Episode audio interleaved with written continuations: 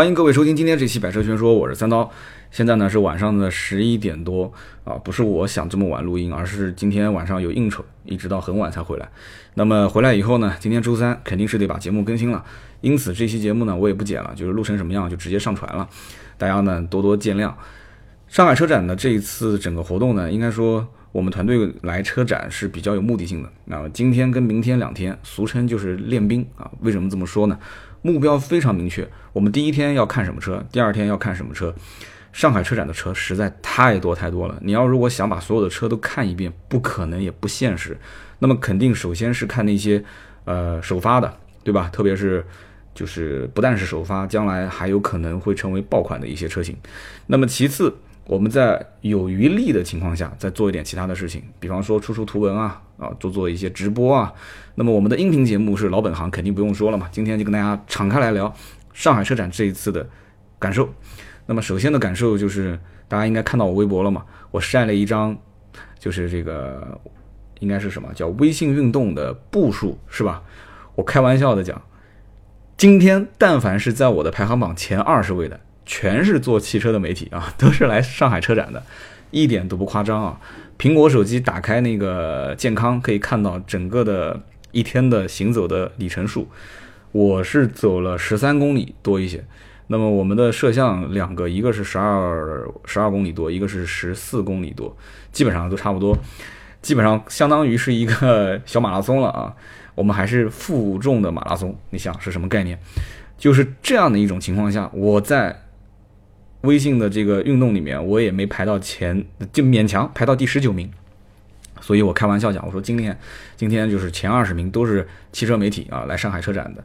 这一次上海车展比较遗憾的有几件事情啊，首先是说车，首先第一个遗憾的就是沃尔沃的 XC 的六零没来，这是比较遗憾。我们当时一开始上午是以为下午车子要开过来会有一个展示啊，然后问了工作人员也不确定，说有可能，结果下午过去以后发现是真的没来啊，真的没来。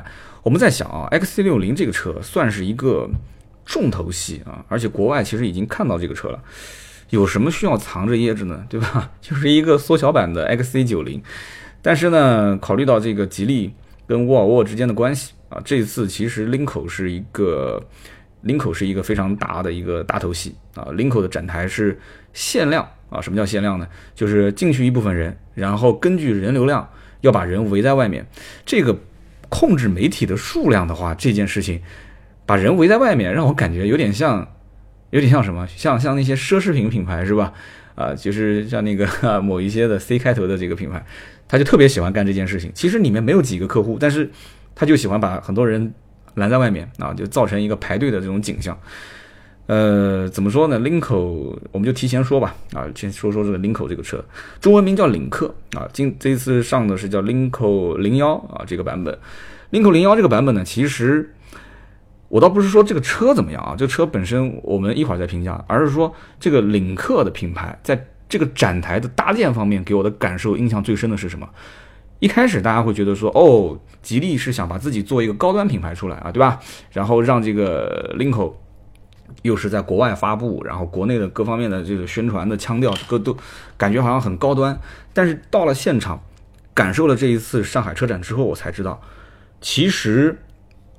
不是高端，而是时尚，就是说给人感觉，而且我在现场听到很多的一些女孩在一些女性的媒体都在说跟我一样的感觉，就是哎，感觉好像是，就就有一点类似像宝马 mini 的这种感觉，就有点宝马跟 mini 之间的这种品牌关系啊，所以呢，我觉得吉利很聪明啊，吉利一开始把这个品牌调性打得非常高啊，很多人觉得说哦，这有可能是一个豪华品牌，然后呢。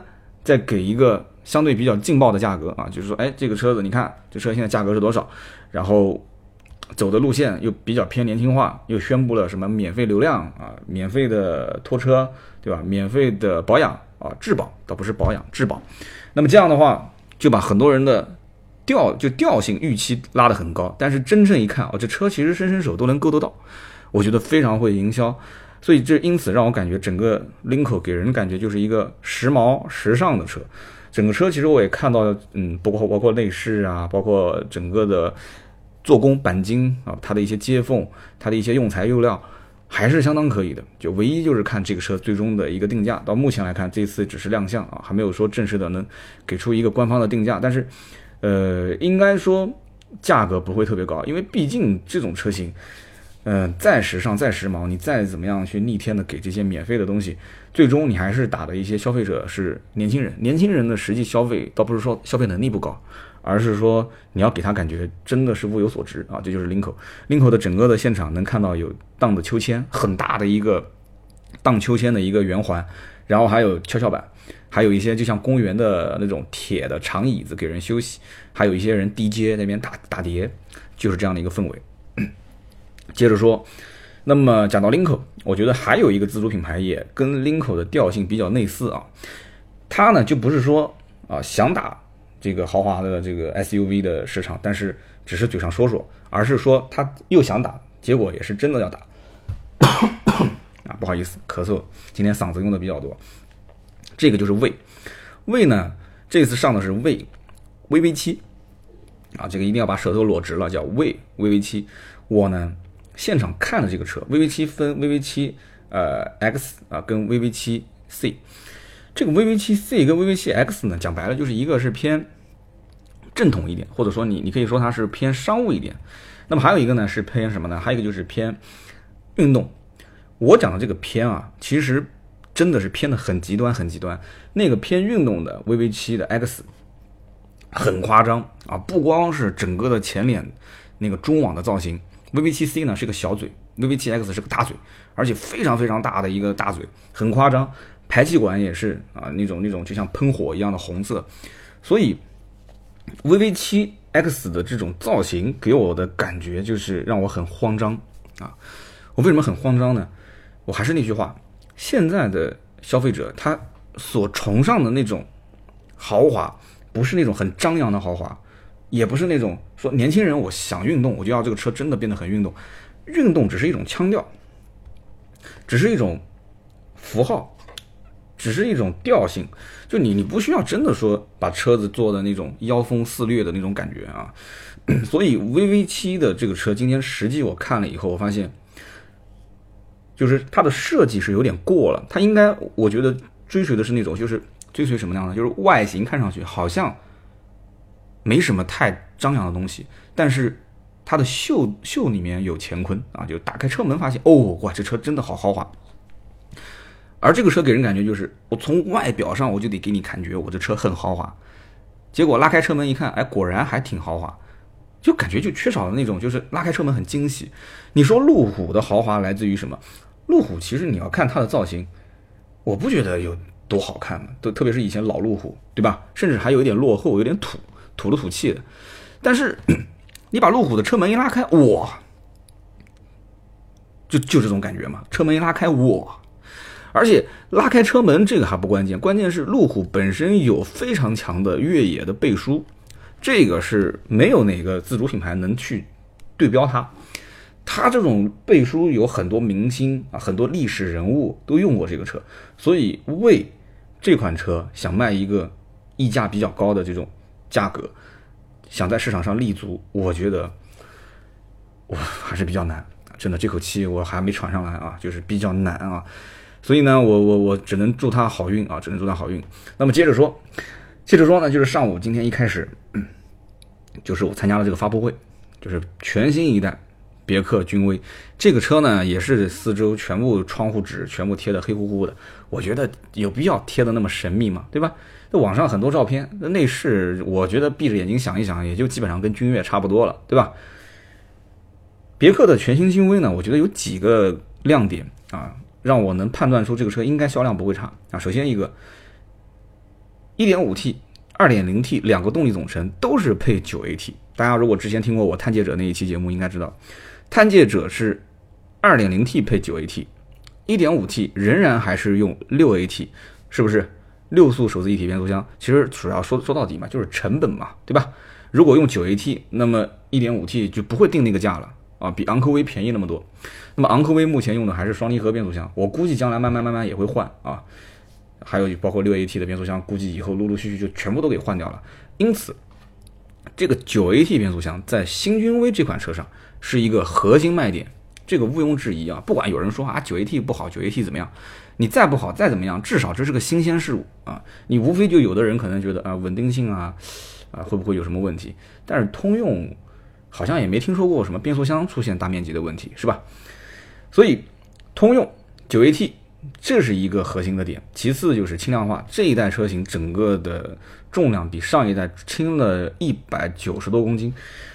一百九十多公斤是什么概念？就将近三个成年人的重量。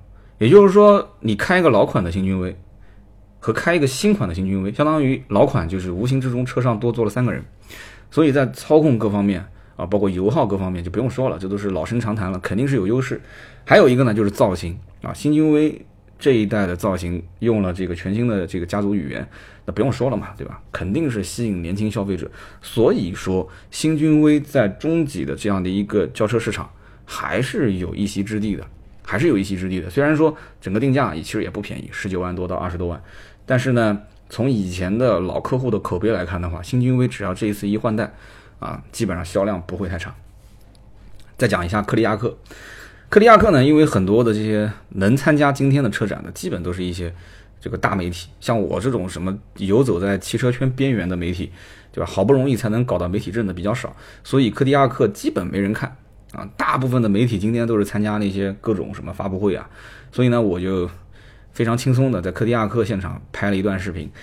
柯迪亚克这个车，我今天也是花了一点时间仔细看了一下啊，平时也没去 4S 店研究。柯迪亚克。网上的配置表已经出来的，这个价格区间，之前有人在网上发说，柯迪亚克起步售价不到二十万，啊，很多人很惊讶，说啊，这车哇不到二十万这么便宜。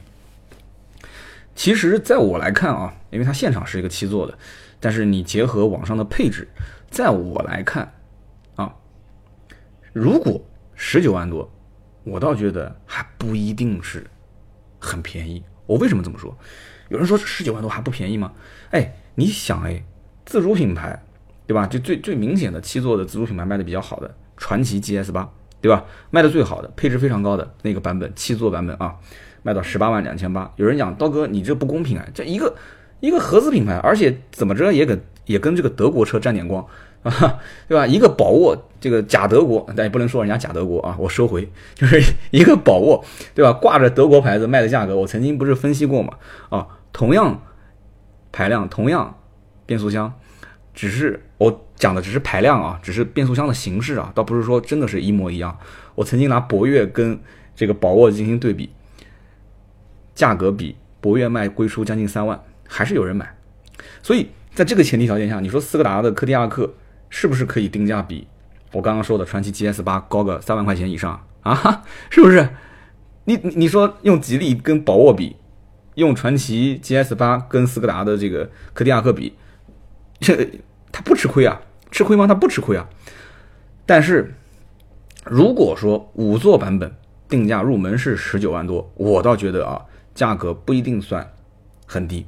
我为什么这么说？其实这个车我看完之后，我发现啊，整个的内饰倒并没有给人感觉说，哎，不错，配置给人感觉说，哎，这个配置很厚道。五座版本起步配置其实并不是特别高。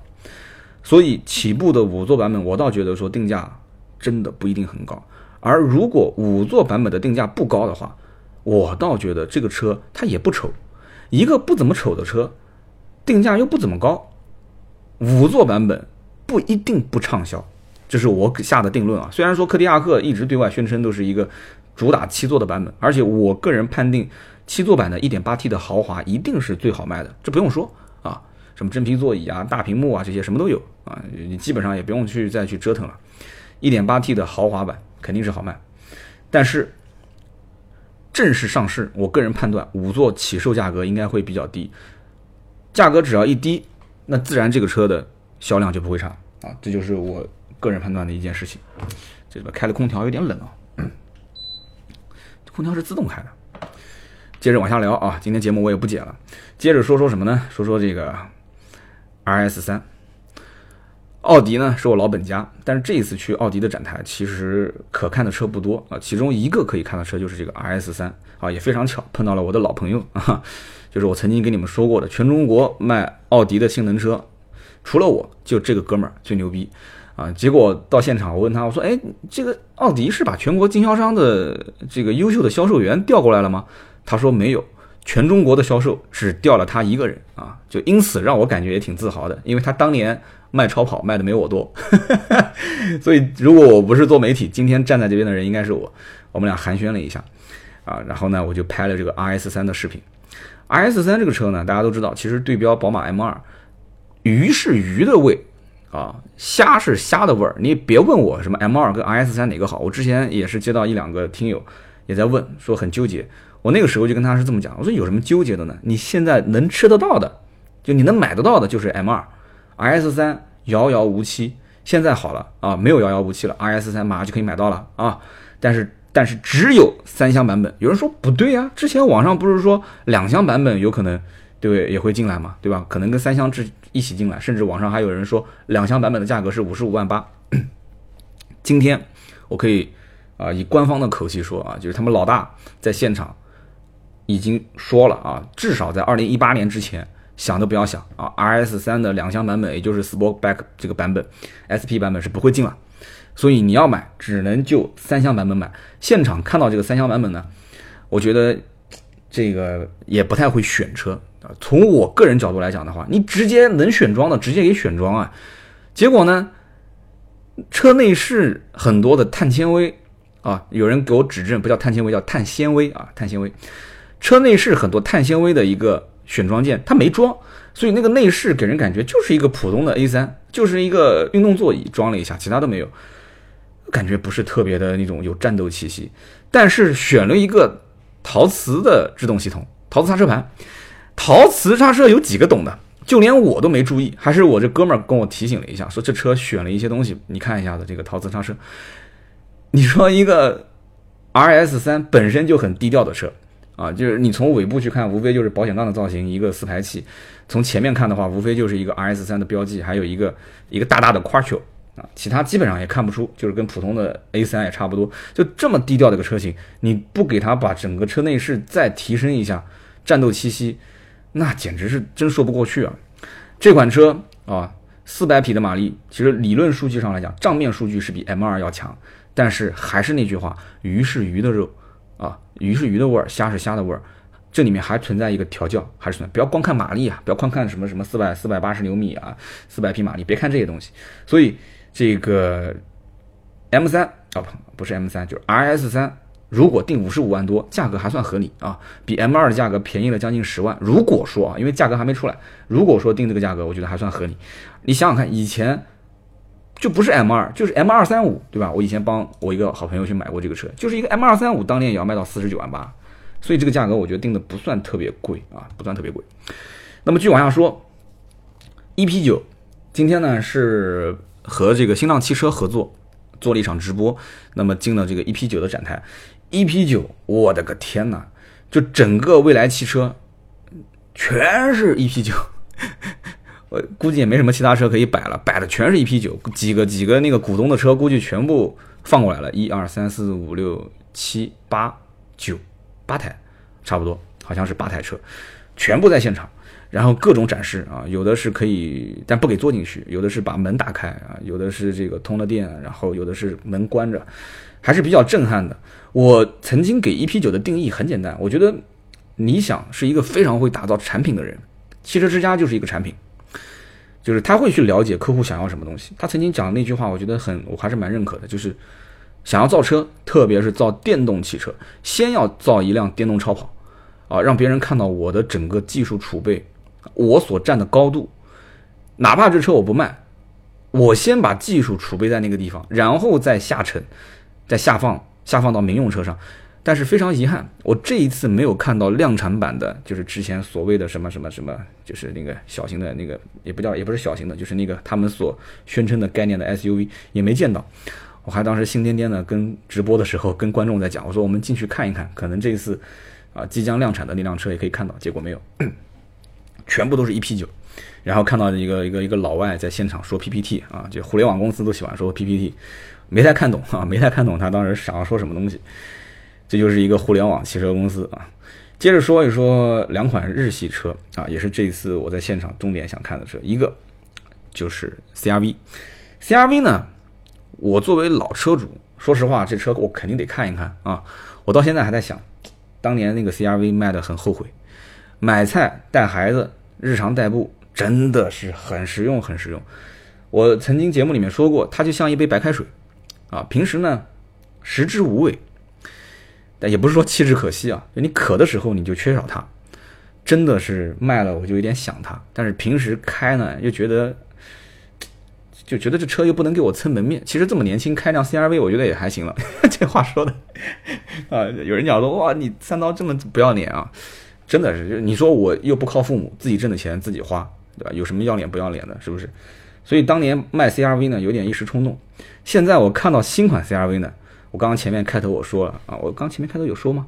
就是我的感觉是有点遗憾 啊，我没说。我前面本来是想说今这次车展的几件遗憾的事情，结果一打岔就打打打岔打过去了。就是 CRV 是我的另外一个遗憾，就是说早上它是不盖着的。我当时觉得，哇，我看北美车展那个照片拍的很惊艳啊，就感觉整个车线条很紧凑。CRV 其实给人感觉就是有点臃肿，就特别是那个屁股拖着，而且翘翘的，就感觉那个屁股一直翘到天上。哎，新款我觉得就看北美车展的照片还不错，早上是布盖着。啊，下午终于布揭开了，一揭开我一看，嘿呦，跟目前在售的第四代的 CRV 的造型基本没什么区别。就你从前脸、从侧面看，没什么太大区别。但是你要如果从后面去看的话，那差别就比较大，因为它后面用了两个 L 型的尾灯，也就是现在的这个就俗称叫括号尾灯，就有点像那个本田思域上的家族式的设计语言，就是这一点区别。那个屁股也没有以前那么翘，但是还是驼背啊，还是有点驼背。然后整个车内饰都是黑的啊，就是窗户纸是糊起来，是不给你往往里面看的。网上其实都曝光了，都差不多。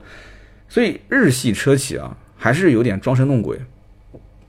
这个装神弄鬼呢，等会儿我再说啊，也是一大遗憾，就是这一次的新凯美瑞啊，包括 CHR 这两个车都没来，丰田的凯美瑞跟 CHR 这两个车都没来。也是比较遗憾，也是装神弄鬼啊，弄了两辆概念车。这你当中国的老百姓都不上互联网吗？啊，对吧？这该看的都看到了。但有人讲说不对，对吧？就像这个卡罗拉跟雷凌，一个是欧版的，一个是美版的。哎，到了中国，造型特别是雷凌的造型，这也不一样啊。但是我个人认为啊，凯美瑞跟 CHR 这两个车到中国造型不会大变。凯美瑞可能有一点变化，但是也不会变化特别大，啊，所以我刚刚讲 CRV，我个人感觉就是不够惊艳，就这一次的换代不够惊艳。那么第二一点让我感觉比较惊讶的是什么？就是 CRV 的造型虽然不惊艳，但是它挂的那个牌子倒让我惊艳到了啊！之前媒体一直宣称这一代的 CRV 主力的是一点五 T 的这个涡轮增压发动机，结果呢，它这个牌子上面写的是锐混。大家一看锐混就知道了，本田的锐混是什么？就是那个二点零的混合动力，对吧？就是这个这个本田的雅阁锐混。哎，很多人就在想，之前都是说一点五 T，我在网上还搜了一下，搜了一个非常不专业的汽车网站，我差一点也搞错了，说 CRV 后期要上市的锐混是一点五 T 的混动。后来我一想，不对呀。从来没听说过 1.5T 的混动车型啊！我不敢乱说。后来又看看汽车之家和易车啊、太平洋这些网站啊，最后确认了那个网站是非常操蛋的啊！怎么可能有涡轮增压的混动呢？我真的 1.5T 涡轮增压的混合动力在丰田，我真的我还没见过。1.5升的混动啊，我见过，但 1.5T 的混动我没见过。这个我才疏学学浅啊，但是偶尔还是有那么一点敏感度。后来了解了一下，是2.0的啊，就是雅阁上的这个混动。所以一个 CRV。用二点零的锐混这套系统有点意思，有点意思。那应该讲它就是一个旗舰车型了。那么这个旗舰车型有可能会去替代二点四的版本吗？二点四的版本还来不来吗？这件事情我觉得就是有到有待考证啊。就这个车正式上市之后，才有可能就是揭开一点五 T，包括我这样的老车主在内啊，我还是有点不自信。我觉得动力也不一定够啊。呃，再往后讲，那我们讲到这个另外一款日日本车啊，就是日产的 Kicks。日产的 Kicks 这个车有一个中文名啊，中文名叫做我来看一下，叫领克，好像是，如果我没记错的话啊，叫领克。这个 Kicks 呢，给我的感觉是什么？其实 Kicks 就是主打年轻人的市场，而且这个年轻人也是非常时尚的，因为现在目前在这个市场级别里面啊，叫劲客，不好意思，我说错了啊，劲客，因为今天车太多，就是非常有劲的劲啊，客人的客，劲客啊，我记得叫什么客嘛，劲客 Kicks。年轻人其实现在在选小型 SUV 的时候，基本上无非就那几样，像什么昂克拉，对吧？销量也不错啊，像包括就是我刚刚前面讲到的 XRV 啊、缤智啊，然后法系的一些小型的 SUV，选择面不是特别广，所以呢，这个肉啊不能让他们几家吃完啊，不能让他们几家吃完，所以这个车就必须得上。Kicks 其实之前。大家如果有关注过啊，之前在这个巴西啊，巴西世界杯的时候，呃，是是巴西世界杯吧？这个我要说错了，你们别别喷我啊！反正就是那个那个那个，应该是巴西世界杯。当时是这个作为接送用车，Kicks。那么在国外呢，有一款车叫 Juke，J U K E，所以 Kicks 呢，它是在 Juke 和逍客之间的这样一个定位。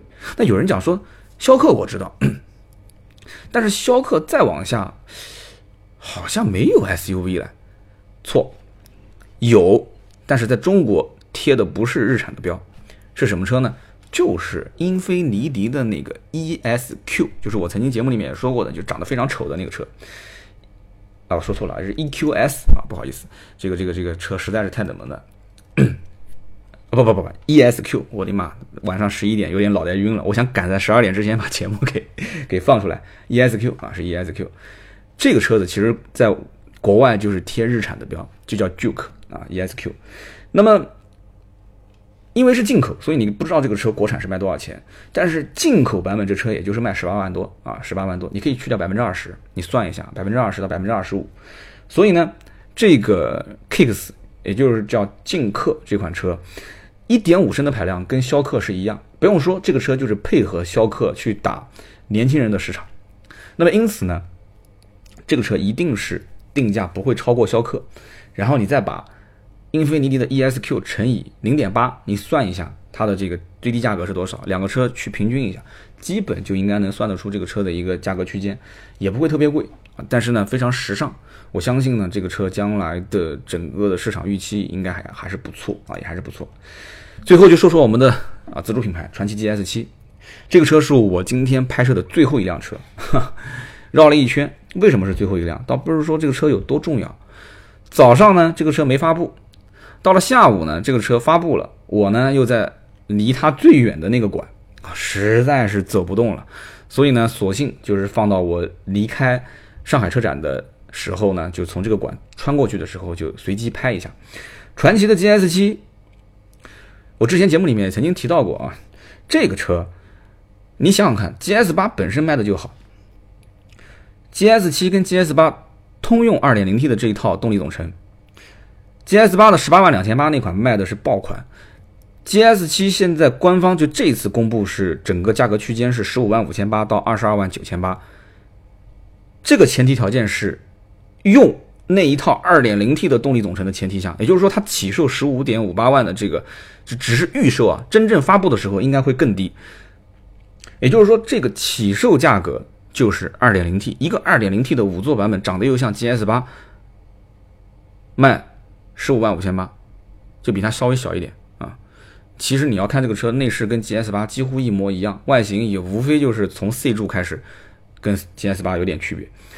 那么，因此这个二 T 车型目前来看，销量应该不会差。就整个的，就是你想买五座车，又希望配置高一些，但是你不太在乎空间比较小，你可以买这个车。但是这个车的竞争对手也很多，因为我曾经在聊 GS 八的时候，我就说过，我说 GS 八的五座车型的竞争力不够啊，跟其他的一些同级别的车去比，还是略差一些。GS 七填补了这个空白，啊，就接接力棒嘛，老大老大有强项，但也有弱项。就小老弟就过来接个棒，但是你别忘了，网络上面传言这个车后期会上 1.8T 的版本，价格肯定会更低，2.0T 起售预售价就幺五五八，你想 1.8T 卖多少钱？我个人觉得，如果他们家这个发动机有排量更低的话，这车啊还能上更低排量，价格还能更低。今天聊那么多，一二三四五六七八九十十几款车，算够了吧？啊，三刀能力有限啊，真的是能力有限。上海车展嗓子又开始不舒服了，我这几天在养嗓子，今天真的是这一段时间说话最多的，让我好好休息一下。今天节目的质量可能没平时那么高啊，也没有剪辑，录完赶着上传，大家多多见谅啊，确实很辛苦，但是这个辛苦呢是值得的。一方面给你们带来了一些最新的资讯。算是比较快了吧，对吧？另外一方面呢，也是学习到了很多，真的是学习到了很多，包括现场的很多的一些突发状况啊，就是经验的积累、人脉的拓展啊，开阔眼界。好，就这么多，今天这期节目就到这里。更多的原创内容呢，大家可以去新浪微博，包括这个微信订阅号搜索“百车全说”。我现在确实是有点累了，我们下期接着聊，拜拜。